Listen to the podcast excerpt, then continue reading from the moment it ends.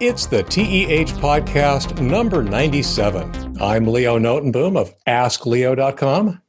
And I'm Gary Rosenzweig of MacMost.com. And we have a guest this week, Kay Savetz of What Would You Like to Be From this week? I'm from the internet, uh, from free, from freeprintable.net. Awesome. So, how's everyone doing? Surviving quarantine all right? Surviving's an accurate term. Yes. Well, we're here, so by definition, we've survived yeah. so far, right? uh, yeah. Any good quarantine stories over the last week?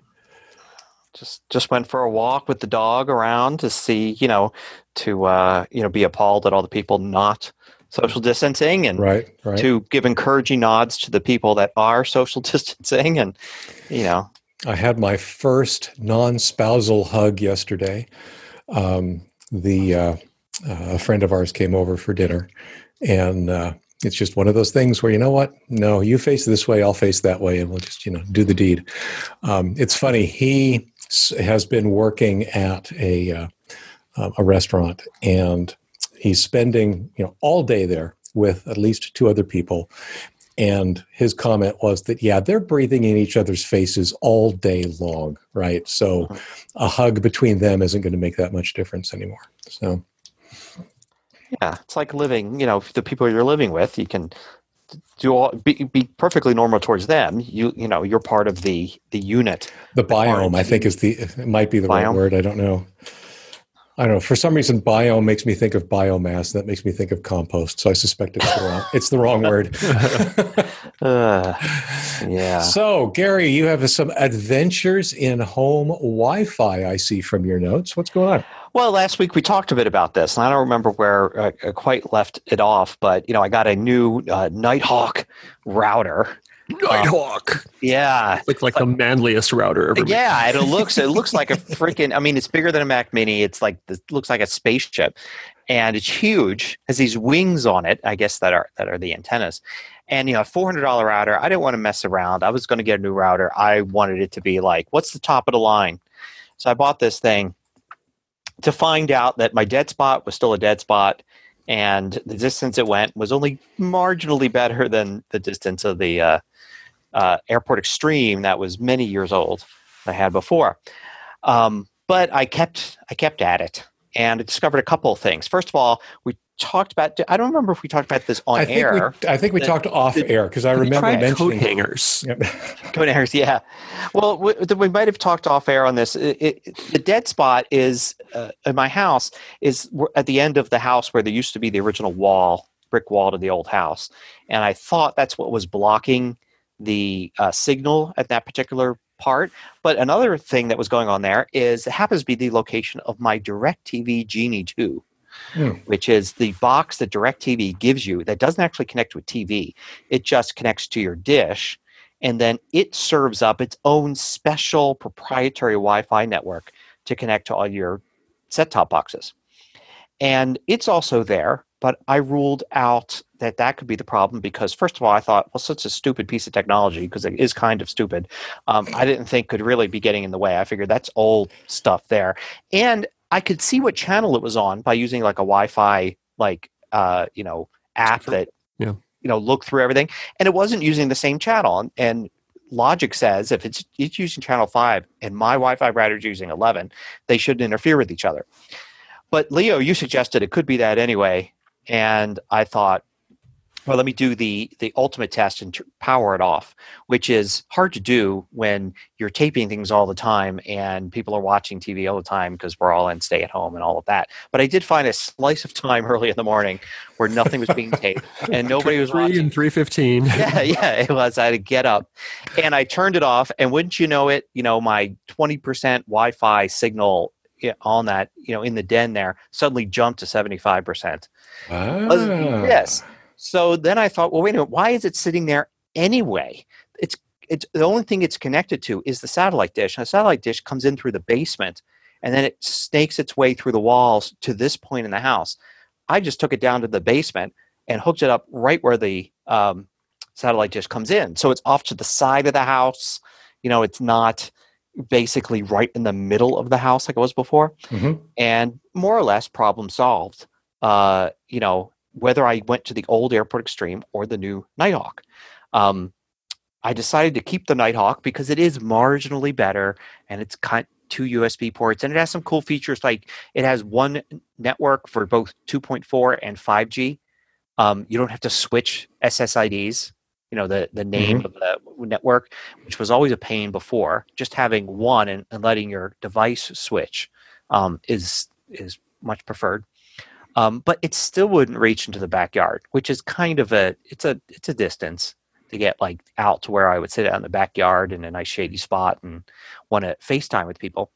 So I bought a $35 um, Wi-Fi extender. And I just assumed these things wouldn't work. You know, they're usually like 50 to 100 bucks. And I assumed that they're all just crap or they wouldn't would only work with like the same brand of Wi-Fi that you had. But this one, it was just some generic Amazon deal for $35. And I thought, let me get it and I'll return it if it doesn't work. And I got it, and all you had to do was basically you give it what SSID you're going to hook up to, what Wi-Fi network you're hooking up to, what's the password for that, and what do you want to call the extended network? You know, usually the same name dash extended or something. And I gave it those three things, and it created a new network. And I was able to hook up to that and perfectly super fast Wi-Fi in my backyard. So I was pleasantly surprised that for $35 it does the job. The only disadvantage is it is a separate network. Um, so like I can't see computers or printers or anything that's hooked up to my main network. I have to switch back, which is a bit of a pain. But you know, it's like an occasional thing. Sitting out in the backyard wanting to watch Netflix in the evening or FaceTime somebody. And you know how frustrating it is when Wi-Fi doesn't work. Like it's like you're on the edge, and it's like, oh, I just want to. Can you just connect for just a few minutes? You know, and so you're perfectly willing at that point to switch networks and and you know to get that good clean signal. So I finally got that all settled settled up, and it's a pretty cool little device. And there's a bunch of them on Amazon. And not only do they work as extenders, but they can work as routers in their own right, which means it could be a useful travel router. Remember, remember travel? Oh yeah, it, uh, because you could plug in a regular connection of any kind into it and say, "Be your own network," which is exactly what I used to do with an, an uh, a little airport. Uh, what were those called? Airport, not extremes, but the extenders or whatever they were.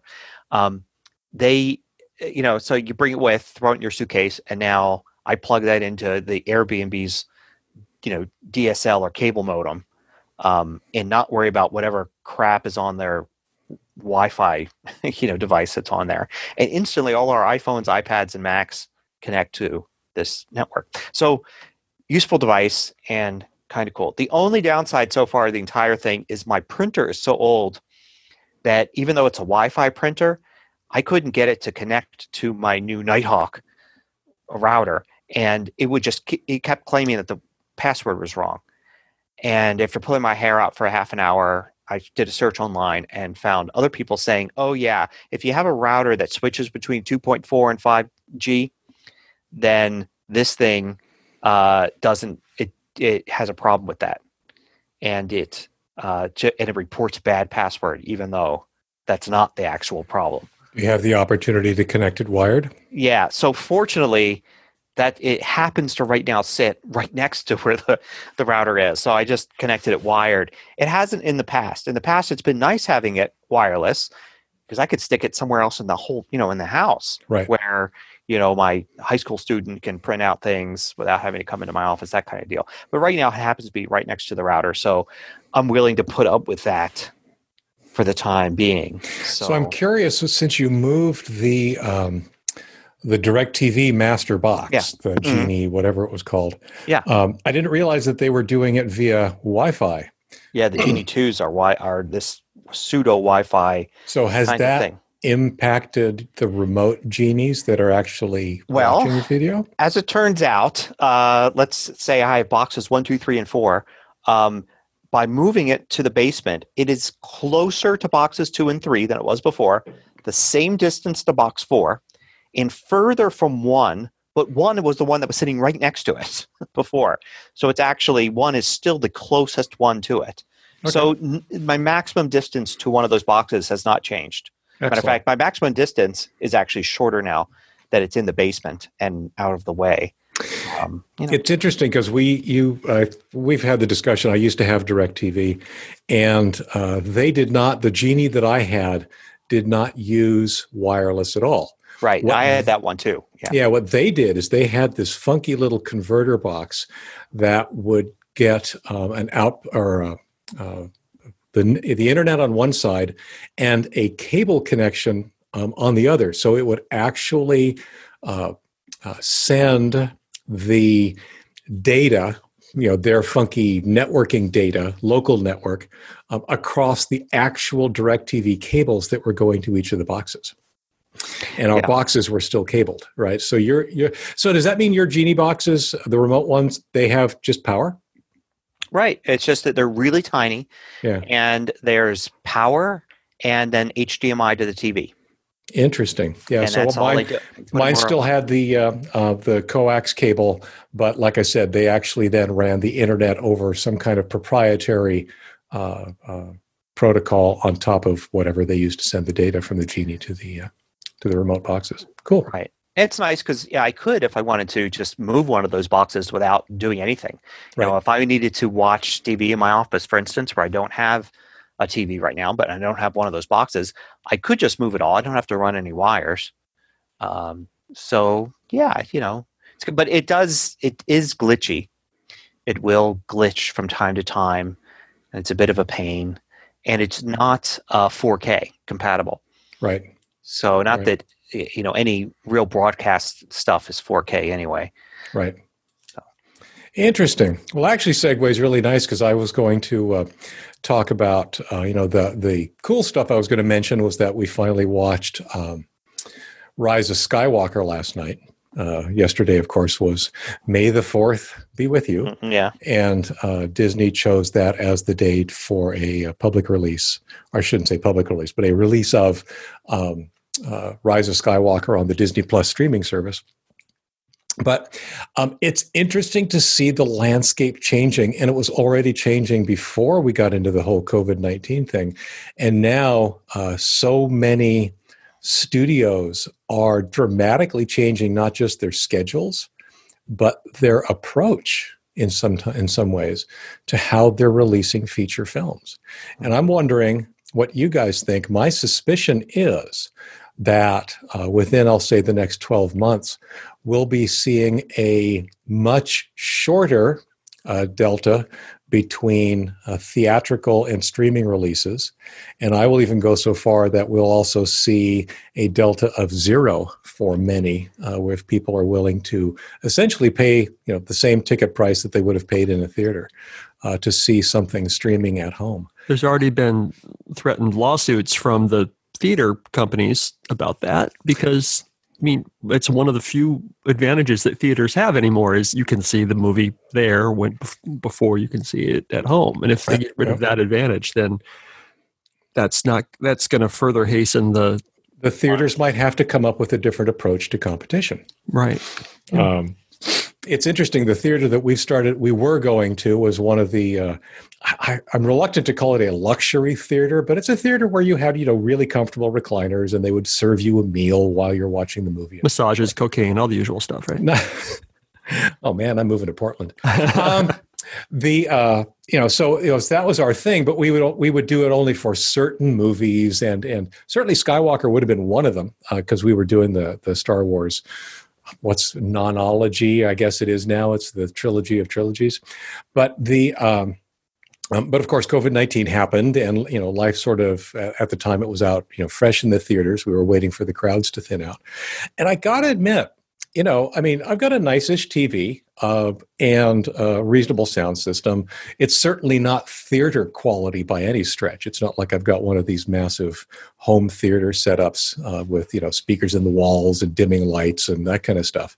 But it was a really comfortable experience. And you know, when I needed to pee, I hit pause. Mm-hmm. You can't do that in the theater. Uh, and it's just, you know, I'm I'm wondering if, with so many more people experiencing what it's like to be able to stream some of these movies a little bit more easily at home, if we're not looking at the beginnings of a fundamental shift in how this content gets distributed. Yeah, I see. There's another uh, news item from this week about the big film festivals, like the Cannes and Tribeca film festivals and such, uh, streaming online. Looks like through YouTube, maybe, because um, of course, obviously, they can't be held right in their normal formats. So yeah, you know, I, so, yeah, theaters really want to sue over this. I mean, you know, it's like, oh, our business model is dying. We'll sue somebody to keep it going. It's, um, a, it's the American way. The American way.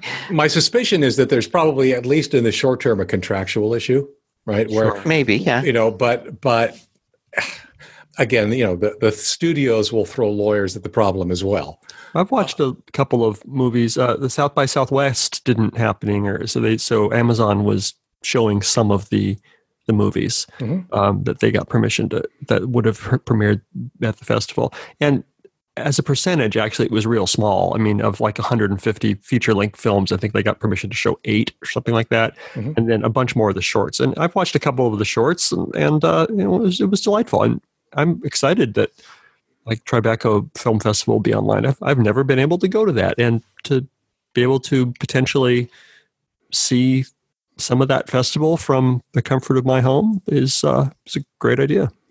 The risk, I think, that uh, uh, some of these venues or some of these uh, films and studios might be running into is that uh, when you when you go to a theater, you're paying for an experience in addition to the movie, right? I mean, it's a thing. You're going there, you're sitting in this large room with a bunch of other people. Right. When you're watching a film at home, you're watching a film at home. So, are you then willing to say pay a ticket price simply to watch the movie earlier? Because you know that you will get the same experience on mm. your couch and your TV if you're willing to wait for three months, six months, 12 months, uh, depending on, of course, what other subscription services you're already paying for. Uh, you know, are you willing to pay a little bit more to see it sooner? And I suspect that the answer for a lot of people will be no. So I think that a lot of uh, uh, you know, the, the slack will get taken up by the streaming services, which people have been flocking to. We've all heard that Netflix had like their biggest month or quarter, I forget, uh, of subscriber uptake uh, as the COVID 19 uh, crisis began. But I'm sure that the same is true for other streaming services as well. And I suspect that this is a prime time for them to attract subscribers and show them good content and show them what a good experience on their service can be like. Yeah, I, I think, I mean, there's really two types of movies that you want to go see. One is something that you're really anticipating, like either it's a part of a series, or it's the movie made from a book that you liked, or it's got an actor in it, or it's made by a filmmaker that you like. And there's a real good reason why you want to see this movie as soon as possible. Um, and that's why you go to the theaters a lot of time.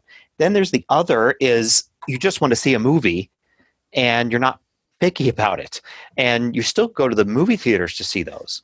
But I think at home it's different. Like if a new Star Wars movie came out and it was released same day to home, a ton of people would pay 20 bucks to rent that, even knowing that three months later it's going to be seven dollars or four dollars or whatever. Right. Right. Whereas a movie that comes out that's like you don't know the filmmaker, you are not particularly fans of the stars or whatever, I mean, you're not going to go and pay 20 bucks to go and see that. You might have done that in the movies, though. You may say, hey, let's go to the movie Saturday night. Great. What do you want to see?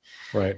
you know, and then that's when you're going to see one of those films and you're not going to be saying, oh, what do you want to see tonight? And maybe paying 20 bucks. Maybe some people will. It's interesting. But, what if one of the criteria we have for uh, movies that we want to uh, watch in a theater actually has to do with the visuals. Is this a movie we want to see mm. in a huge screen in front of us rather than uh, the TV screen uh, at our home? Um, and you know, a lot of that. I mean, the recent movies, you know, the Star Wars and the Marvel movies and so forth. Those have all all fallen into that bucket. Um, you know, same with the Lord of the Rings, right. the the Hobbit movies, just because they are so visually stunning. Um, yes, they're nice to watch on a TV, but there's just something to be said for that huge screen.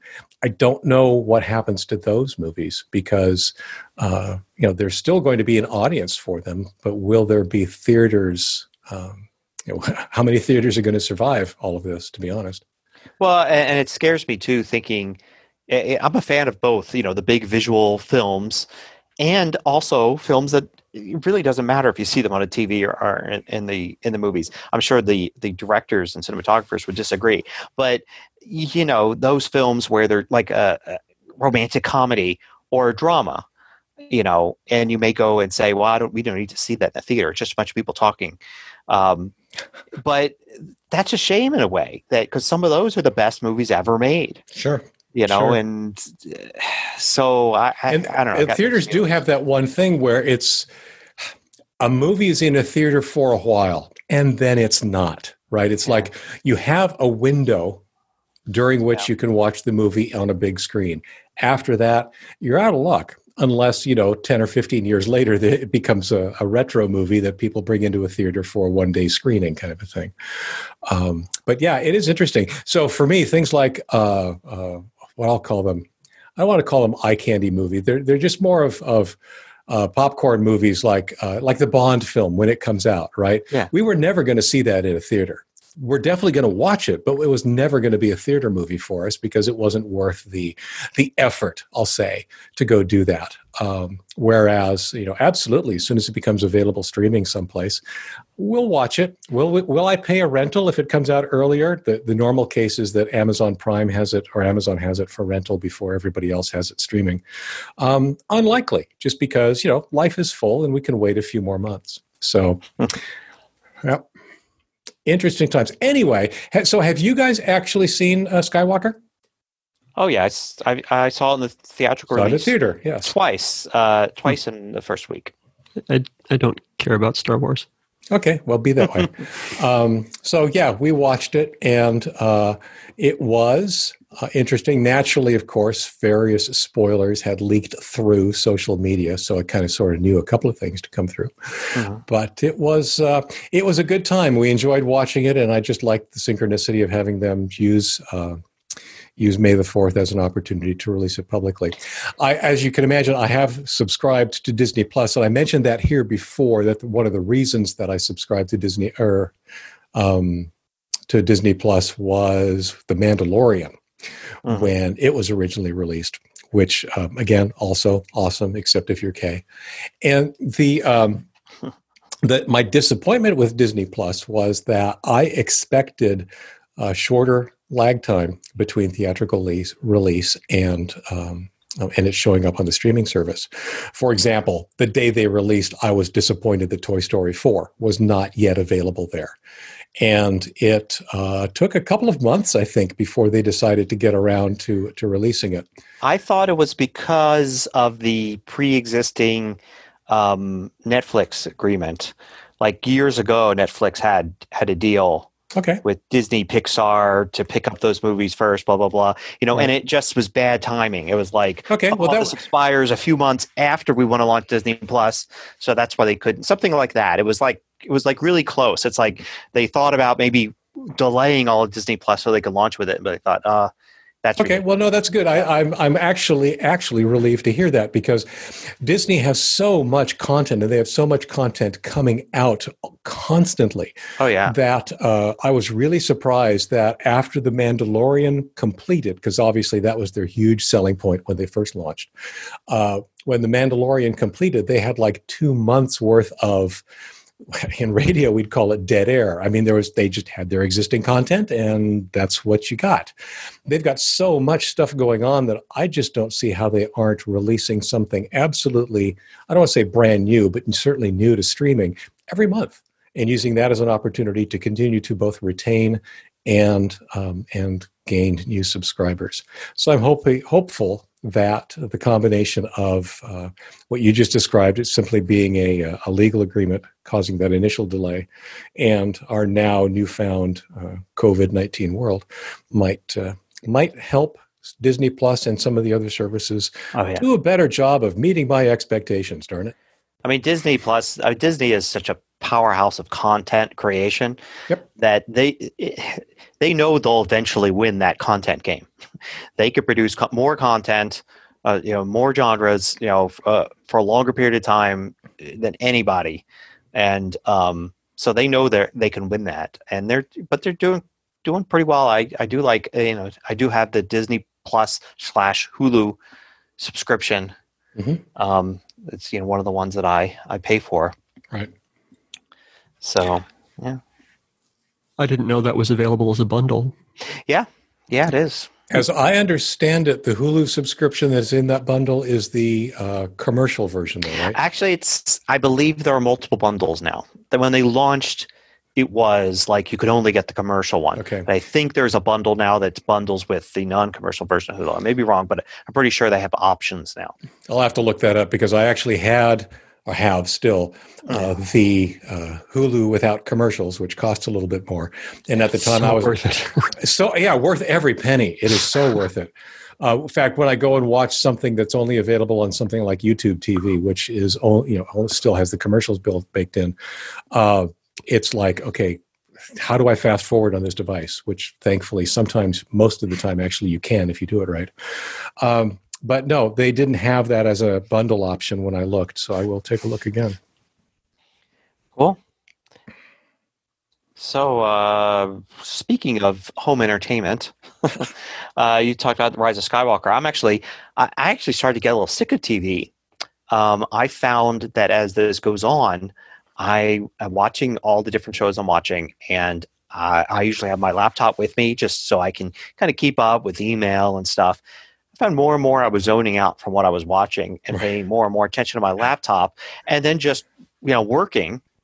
And it wasn't a break. I was like, okay, I've done a lot of work today. Let me take a break and not work. And then I was just working more. Just got another benefit of going to the movie theater. yeah, really. Well, it, that that is true.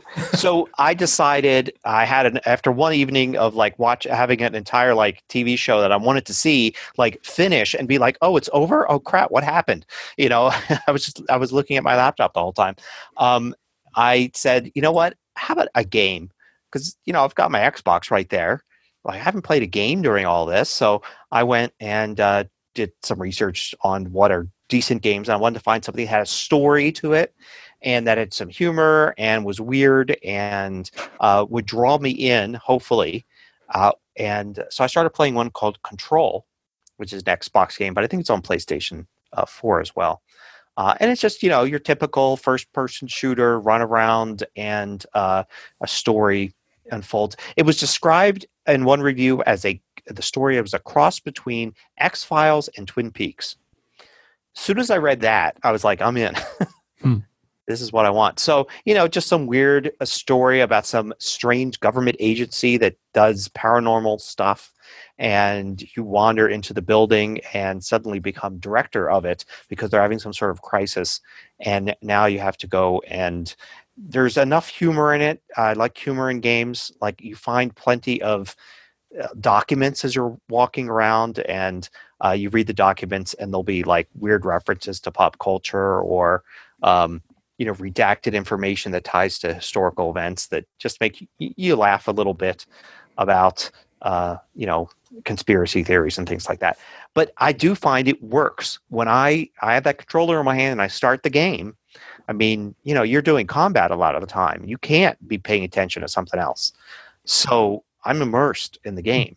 If I play for an hour, it is an hour break from everything, which means no work, no pandemic, you know, no stay at home, anything. It is like I am fighting for my life in this game for an hour. And when I'm when I stop and say, "Oh, okay, that's enough for now," I feel like I've actually taken a break from reality, which is nice.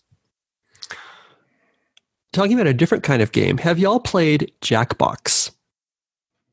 Oh, I, I Never think, heard of it. Wait, Mhm. that's the yeah. I think I, I think I've seen it. Yeah, I know what you're talking about.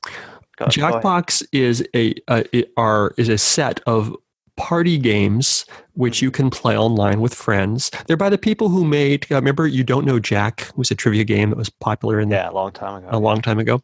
So um, this is a I think a fan, been a fantastic way for our family to connect with friends and family um, during quarantine times, where you can you can get online, you can play games with friends, and um, ch- chat with them. Basically, one uh, one person, which is me, uh, buys the the Jackbox program um, when there's various packs, but I bought them for like thirteen dollars each, and then you have it on your laptop, and then you can connect. You you go full screen mode, and you can use uh, Skype or or Zoom, and your family members can dial into it into your meeting, and then you play a game and they're fun little games. One's like a drawing game, like you know, there's like a Pictionary kind of game, and and uh, uh, there's some trivia games and some some goofy word games, um, and basically you can play with your friends online, have a have a game night, um, and uh, they're really cool. Yeah, I've I've seen it, and I've been meaning to use it more. Like maybe try it out. Yeah, I might invite well, my family to. Yeah, and, and, you know you can you could invite uh, Leo and me. We could all play together. Yeah, and, you know, um, perhaps we should. I'd be, I'd be, happy to host that. That'd be fun. But uh, it's you know if you're feeling disconnected from from your real life friends and and you know whatever sending a text isn't helping. This is a way to actually really interact with people and just kind of play a game and you know you can chat between levels and it's uh it's a lot of fun. I highly recommend. Cool. It's funny. I actually had uh, my first video call of a social nature, I guess I'd call it, uh, just like a couple days ago. Uh, I've, I've, been avoiding. I shouldn't say avoiding it. It just it hasn't really seemed necessary. Maybe just because I'm so comfortable being um, an introvert alone in my home, doing what I always do anyway. But uh, a friend of mine ended up talking about uh, some uh, ham radio stuff and he said, Hey, can we just jump on a Zoom call? And that turned out to be actually surprisingly really effective. Hmm. And it turned out to be a, a, a, pretty a pretty neat way to connect with someone that right now we are physically prevented from from connecting. And so I was surprised at how well that worked. And I could certainly see that in a uh, a communal setting, a game kind of setting, that could be a lot of fun.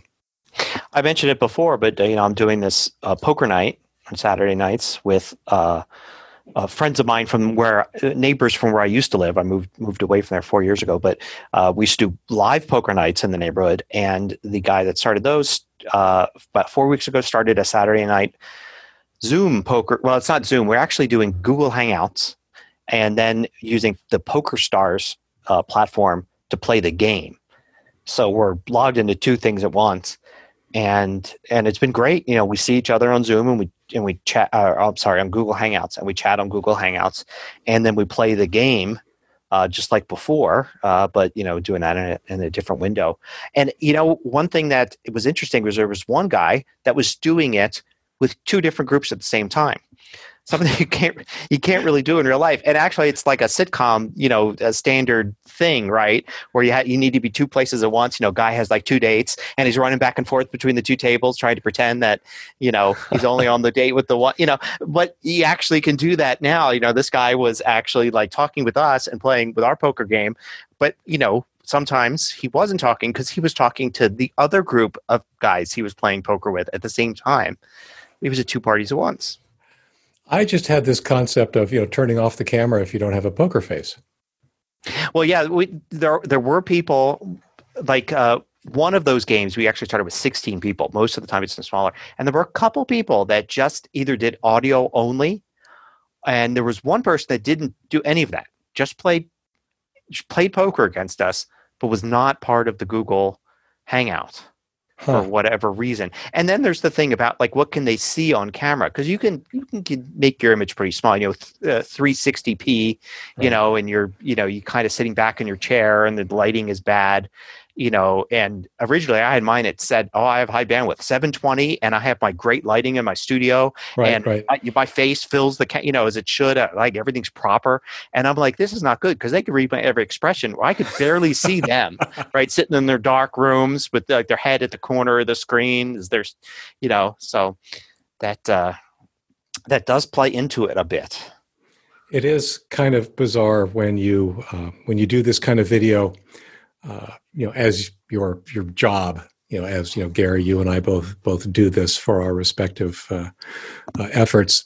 So we've got a setup that's got a good camera and it's mm-hmm. got good lighting, and I'm not sure what it really says when you're the best looking Zoom participant. You know, I mean, it's just it's yeah. kind of bizarre. It, it is, and, the, and then the microphone as well. All that stuff is kind of weird. Uh, we actually had a guy on this Saturday, last Saturday night. Apparently, on Google Hangouts, there's no way to kick somebody out your group, right? It's just you can look it up online. There's people complain have been complaining for a decade about this. So somebody uh, lost, you know, they were out, and they basically said, "All right, well, night, guys," and then they put their headset down and they walked away, and we just saw their off little home office room for the rest of the time you know live feed and we could hear his kids playing in the next room the entire time and and there was nothing we could do the there are worse things you could have been hearing i, I know you need to be I know. grateful I know. So it was it was just so weird. You know, at points we were yelling. It's like, is is it? A, do you think it? He uh, he left his headset on, or is it the speaker? Because we were yelling, "Hey kids, get over Yeah. here! close the laptop. If you can hear me, close the laptop." have either of you used google meet yet Isn't it the same thing as Google Hangouts? i don't know i mean Yeah. it's it's so hard to tell with Google. Uh, they they name things kind of randomly. They they drop and develop products on a whim. It seems. So Google Meet is apparently what they've been pushing on the G Suite side, the business paid side, and apparently it's going to start becoming available for free uh, to everybody uh, with a Gmail account.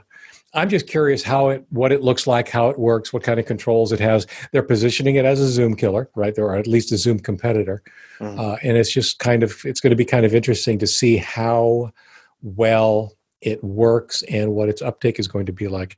It does have the one disadvantage that uh, Skype has, and that is you need an account. Uh, If Mm. you want, if you want to participate in a Google Meet, you need a Google account, and not everybody has one. Not everybody wants one. All right, there are people that that s- seriously distrust Google. Uh, whereas with Zoom, to you do, to participate, you don't need uh, an account of any sort unless you're the the organizer. Yeah, there was nobody that seriously distrust distrusted Zoom until they actually decided to create that. I mean, it is funny. Like two months ago, everybody would have been like, "Oh yeah, Zoom, it's wonderful," and now they have their own group of haters, right? The, Yes. Facebook got its group of haters, and Google's got its group of haters, and Zoom went ahead and acquired its own group of haters. Heaven forbid you try and have a meeting that involves all three. Ah, yeah, only imagine. I don't think I've. I'm trying to think. I think I've used just about every platform at this point for one thing or another. Well, certainly over the years. Well, Yeah. I'm talking about during the pandemic. I Oh, I okay. used- yeah. So you've done Hangouts. Have you done Skype? FaceTime, Skype, uh, Zoom. So how does Uh, so is this Skype group meetings or one to one? No, no, I think it was just talking to one person. Okay. Um, and yeah. Do you have a sense, since you've used all of them, Yeah. for uh, what I'll just refer to as call quality? it seems to be the same. Okay. Okay. So I- that I that really part of the technology is kind of matured. Yeah, I have not. Nothing has like you know come. Oh wow, this is amazing. You know, the quality here is fantastic. I, I mean, it's got to be. You know, the bottleneck is really in the networks and the packets flowing through the internet and all of that. Not really. Well, the, the pragmatic clients. bottleneck, I think, for a lot of people um, is the the last mile, right? The internet connection into their home, Right. because not everybody has the kind of speeds that we're talking about, you know, that we run with. But um, and it, maybe there are It's a whole way you, we run with. You talk a big game now, Leo, but a year and a half ago or something, you were I know. I was one of them. around with Trust me, I appreciate what I have. 128k ISDN or whatever I- you had. I have I have done 128 KISDN. I have done everything at one point or another, and I really really appreciate what I have. Do you still have your gigabit connection there, Kay? I do. Yeah, you see, You It's see? real. It's it's it's real plush. I love it. I'm sure it is. Yeah. Um, so and I you know, rewired my, my network so that to, to my main office laptop, it's it's wired all the way. So I mean, it's, Right. it's as fast as humanly possible. Um, I think, uh, as I think about it, yes, the machine that I'm working right now and my desktop machine downstairs, they're both wired directly to the router um, for exactly the same reason. You, you know, maximize maximize the throughput, move those bits as fast as possible. But the reality, of course, is that there are so many people that are still stuck on on uh, you know plain old DSL, low end DSL, or worse. And it would be interesting to understand if there were uh, pragmatic differences between the various services uh, handling low bandwidth situations, if any of them handled it better than others. Yeah. Yeah, I'm not sure. I, I don't know. I think they are are pretty low bandwidth. I mean, I can't believe, you know, that poker game I mean, I think we had like 14 people on video at one time. It, you know, which isn't really, I mean, that's not a problem because you're only seeing one stream. You're just seeing what Google Hangouts in that case was giving to me, Right. which is just one screen worth of stuff. It looked like a bunch of different boxes of different people, Right. but it was just one big box that had those little boxes in it. Right. And I, so I was, that's what I was getting, and what I was sending was just me. Right. Um, so in a way, it scales kind of nicely. Right. Uh, I, you know what? I'm surprised I haven't seen though, because I, you know, I watched uh, some of the late night talk shows and and, and news shows as well, where they do uh, Zoom interviews, and it you could tell it's a Zoom interview. You know, the quality s- varies. Mhm. But I was thinking of doing a Zoom interview of somebody for completely unrelated kind of thing, and I was a little worried about the quality. And it occurred to me, well, wait a minute. There's nothing to prevent me from actually recording on my end and having them record on their end, as long as they they know what they're doing. Mhm. And then once we're done with the interview, they send me their file Sure. and then I re-edit it together. But yet I don't really see that happening when I watch like the late night talk shows. You think they would be doing that? Right. Well, well, yeah, Mm-hmm. True. Um, that's, I think, a lot of what's happening in the uh, the Brady Bunch style music videos we're seeing these days. Is that you know if you've got like a nine by nine square of sing, uh, I'm sorry, three by three square uh, square of singers, somebody took nine audio files Yeah. and um, and synchronized them. Yeah, that's Oh, all. definitely. All that magic's done in post for sure. Yeah. Yeah. Um, it's impressive as hell. I mean, I got to, you know, it, it's funny because it's impressive at the level of the music that's being produced. Some of the things are really, really impressive and high quality, and some of them are parodies, and some of them are just, you know, straight on, uh, you know, takes of whatever. But the uh, uh, the, those of us who know what it takes to put together good quality audio over these bizarre and rambling, you know, different connections, uh, it's doubly impressive for us to understand what it what that that poor audio engineer or video engineer in post is doing. We really appreciate his work. Yeah. Yeah, definitely. A lot of that, a lot of unsung heroes. Even like uh, just seeing the Saturday Night Live stuff. Uh, The sec, the second stay at home, you could tell they had the technique had evolved. You know, the first had some impressive little stuff where they were doing that, taking the feeds and combining them and all. But then the second one, they really upped the game and some of the cool, some really interesting stuff that they were doing. And I thought, oh yeah, well, of course, you know, they would.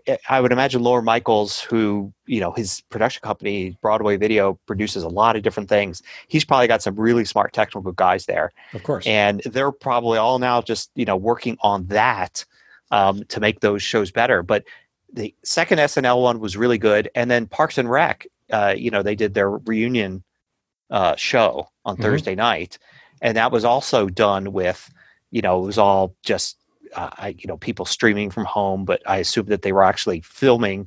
It's, it, it looked like they were streaming from home, but they probably weren't. They probably just recording at home, pretending they were streaming, doing their part, sending that file in, and then somebody, a few people working hard to put it all together and make it look like it was a Yeah, I- Zoom I call put- they were all on. I read almost read an article. It was like, oh, this is interesting, and I put it in my to read later. That I probably have stuff from 2016 in there. Um, I, I like the idea of of what Pocket and and what is it on on the the Safari where you my my reading list or whatever you can you Yeah, can reading list. Yeah. reading list save stuff to read later and then I don't think I ever do. But I almost read an interesting article about how they're doing shows like that, and and it, it basically said it involved a, involves a lot of mailing, you know, FedExing iPhones. Uh, you know, the Yeah. people are using those because the cameras are great, and then but then maybe they don't have the bandwidth, so they will just you know FedEx it to someone to do the editing there and things like that. So It, it makes sense. They've got the they've got the 4K camera, right? 4K, 60 frames a second too on the on the uh, iPhone 11s, mhm. and they have storage. To, you know, you can record hours of it on there, and they're compact, lightweight. You know, easy to easy to ship. I mean, it, it, ten years ago, you, you know, there was a big deal. Those red, you know, 4K cameras that cost thousands of dollars just for the camera. It didn't even have like, you know, an operating system or anything with it. It was just the basics. And now, you know, anybody that walks in, you know, orders orders an iPhone online or walks into an Apple store can get basically that quality. Uh, well, not quite because you know the, the lenses, but for doing TV like Parks and Rec or SNL, yeah, it's probably easier too to tell the talent to be like, you just concentrate on being funny or being dramatic or doing your thing, Right. right? Here, all you all you got to do is point the camera, hit. You know, they probably send them a. Tri- I bet you they send them tripods. I was going to say they, they must have sent them some lights and some. I mean, it's going to vary, of course, based uh, depending on who they are. But some of them are going to be familiar with setting up lighting. Some will, a lot, a lot will, yeah. A lot of them aren't, and they're going to need some instruction. Uh, and it'll be interesting to see how that you know, was accomplished. But uh, yes, it's more than just you know prop your prop your cell phone up on a desk somewhere. I'm, I'm sure it's much more like for the the actors, especially the ones that are veterans. You know, they really start to get into the whole craft of, you know, maybe they've directed a few episodes of their show, and then they, you know, they, uh, you know, they learn all that stuff. I'm sure the general TV actor knows more about lighting than you know most people who should know about lighting do. Uh, but then probably when you're into normal folks that aren't doing that and say, "Oh, we want to interview you or include you in this special or whatever," it might you know, or a musician say in one of Mhm. these musical specials, then it might be a little bit like, "All right, let's let us tell you how to uh, to do it." Although I did see, who was it? Oh, Keith. Uh, who's married to Nicole Kidman? It's Keith Urban, right? I believe so. Yeah. So they, they did that when they did that special, um, that you know two hour special concert. His thing, he had three mics set up, and he had, I you know, obviously put his camera on a steady tripod, uh, and filmed himself three times playing three different instruments, and they blended it together so that you know it looked like basically a three man band. Um, and it was perfect. It, you know, it was done absolutely perfectly. And of course, it's just him and Nicole Kidman. Now, they probably between the two of them know so much about that stuff, and I imagine Nicole Kidman, who I believe has directed and everything, um, probably knows how to do a lot of that. Uh, but it was really cool. Although I felt really bad because uh, it was Keith Urban number three that at the end got the uh, hug from Nicole Kidman, and Keith Urban's number one and two, nothing. I mean, you know, I don't know, might spell some trouble there for Keith Urban's number one and two. Do either of you have? I was going to um, bring up David Lawrence's course for Mm. teachers because I think that it's something that is uh, on on topic here that perhaps some of our listeners could actually benefit from. Um, well, I'll look. I'll look that up after we're done, or, or make sure it's included in the show notes. But we have a mutual friend, David Lawrence, who teaches voiceover uh, work and other acting-related stuff uh, out of Burbank. And one of the things that he has put together is a course specifically designed for teachers who are now having to deal with basically what we're talking about the mechanics of uh, teaching from home, using Zoom, putting yourself on camera, doing that in a way that uh, you know actually works and and looks good and lets you get your job done. anyway, he uh, the course I think is free for teachers until I think it's the fifteenth of this month, and. Um, that is something that if it is all you know something you're considering or might be in your wheelhouse um, you know go go see what Dave has to offer. Like I said, we'll make sure that there's a link in the show notes for today's episode, and uh, see if it doesn't apply to you. Dave's a great guy. Um, I know that I am. Uh, personally, I have made several changes to my recording and audio setup, specifically based on his recommendations. They've been uh, they've been spot on over the years. He think knows we're what he's talking about. Yep, he does know what he's talking. I think about. Audio Technica sold a lot of microphones because of him. Yep, yep, yep, yep. It's the AT twenty twenty variations thereof that I suspect we're all using. So, anyway, um, just wanted to throw that in there because I think it might be of interest to uh, to our listeners. So, Kevin, Kevin, Mm, Kay. Kay, whoever Kay. you are, Whoever I am, I'm not sure anymore. I know it's got to be as confusing as it is for us. I'm sure it's even more so. Uh, Want to like self promote something? Uh, sure. I'm just launching a uh, new site um, that uh, I haven't even mentioned in my newsletter yet, but it is uh, heroprintables.com. Um, I think you guys were there when this idea was hatched some time ago. Um, this uh, is printable biographies, printable one page biographies of heroes from the past and present. Oh, yeah, I remember that. Uh, yeah, yeah, yeah, okay, yeah. Yeah. Uh, includes uh, heroes uh, who have made advancements in STEM and art and sports and suffrage and civil rights and environmental causes, things like that. Each picture, you know, there's a each page there's a there's a picture, birth and death dates, and three or four paragraphs uh, offering the key information you should know about about these people. I suspect our you know study at home parents right now are going to be very appreciative of having something like that available. I hope so.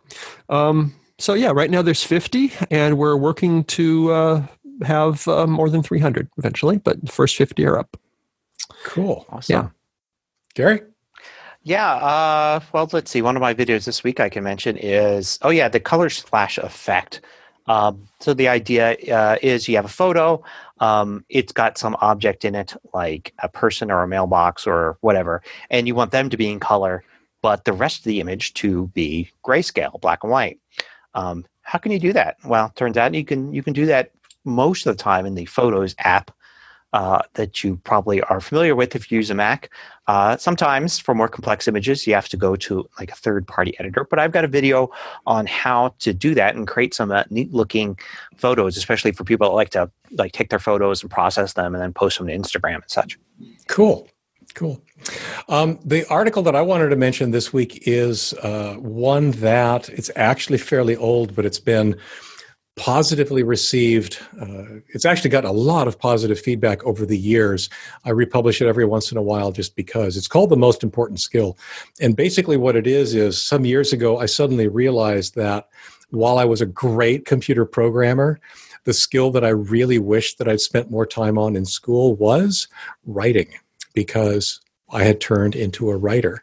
And some reflections on that as to how so much of what we do, no matter what your job is, boils down to your ability to communicate, communicate well, and communicate clearly with others, which may not necessarily be the skill that you are actually studying in school. So, most important skill, askleo.com slash 6166. Cool.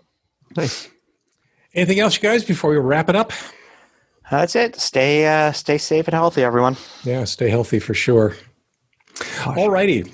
Uh, the show notes for this week are at tehpodcast.com slash TEH97. If you've got a comment or a question for us, you know where to find us on Facebook and Twitter at the TEH Podcast, or you can always leave us a comment on the show notes page.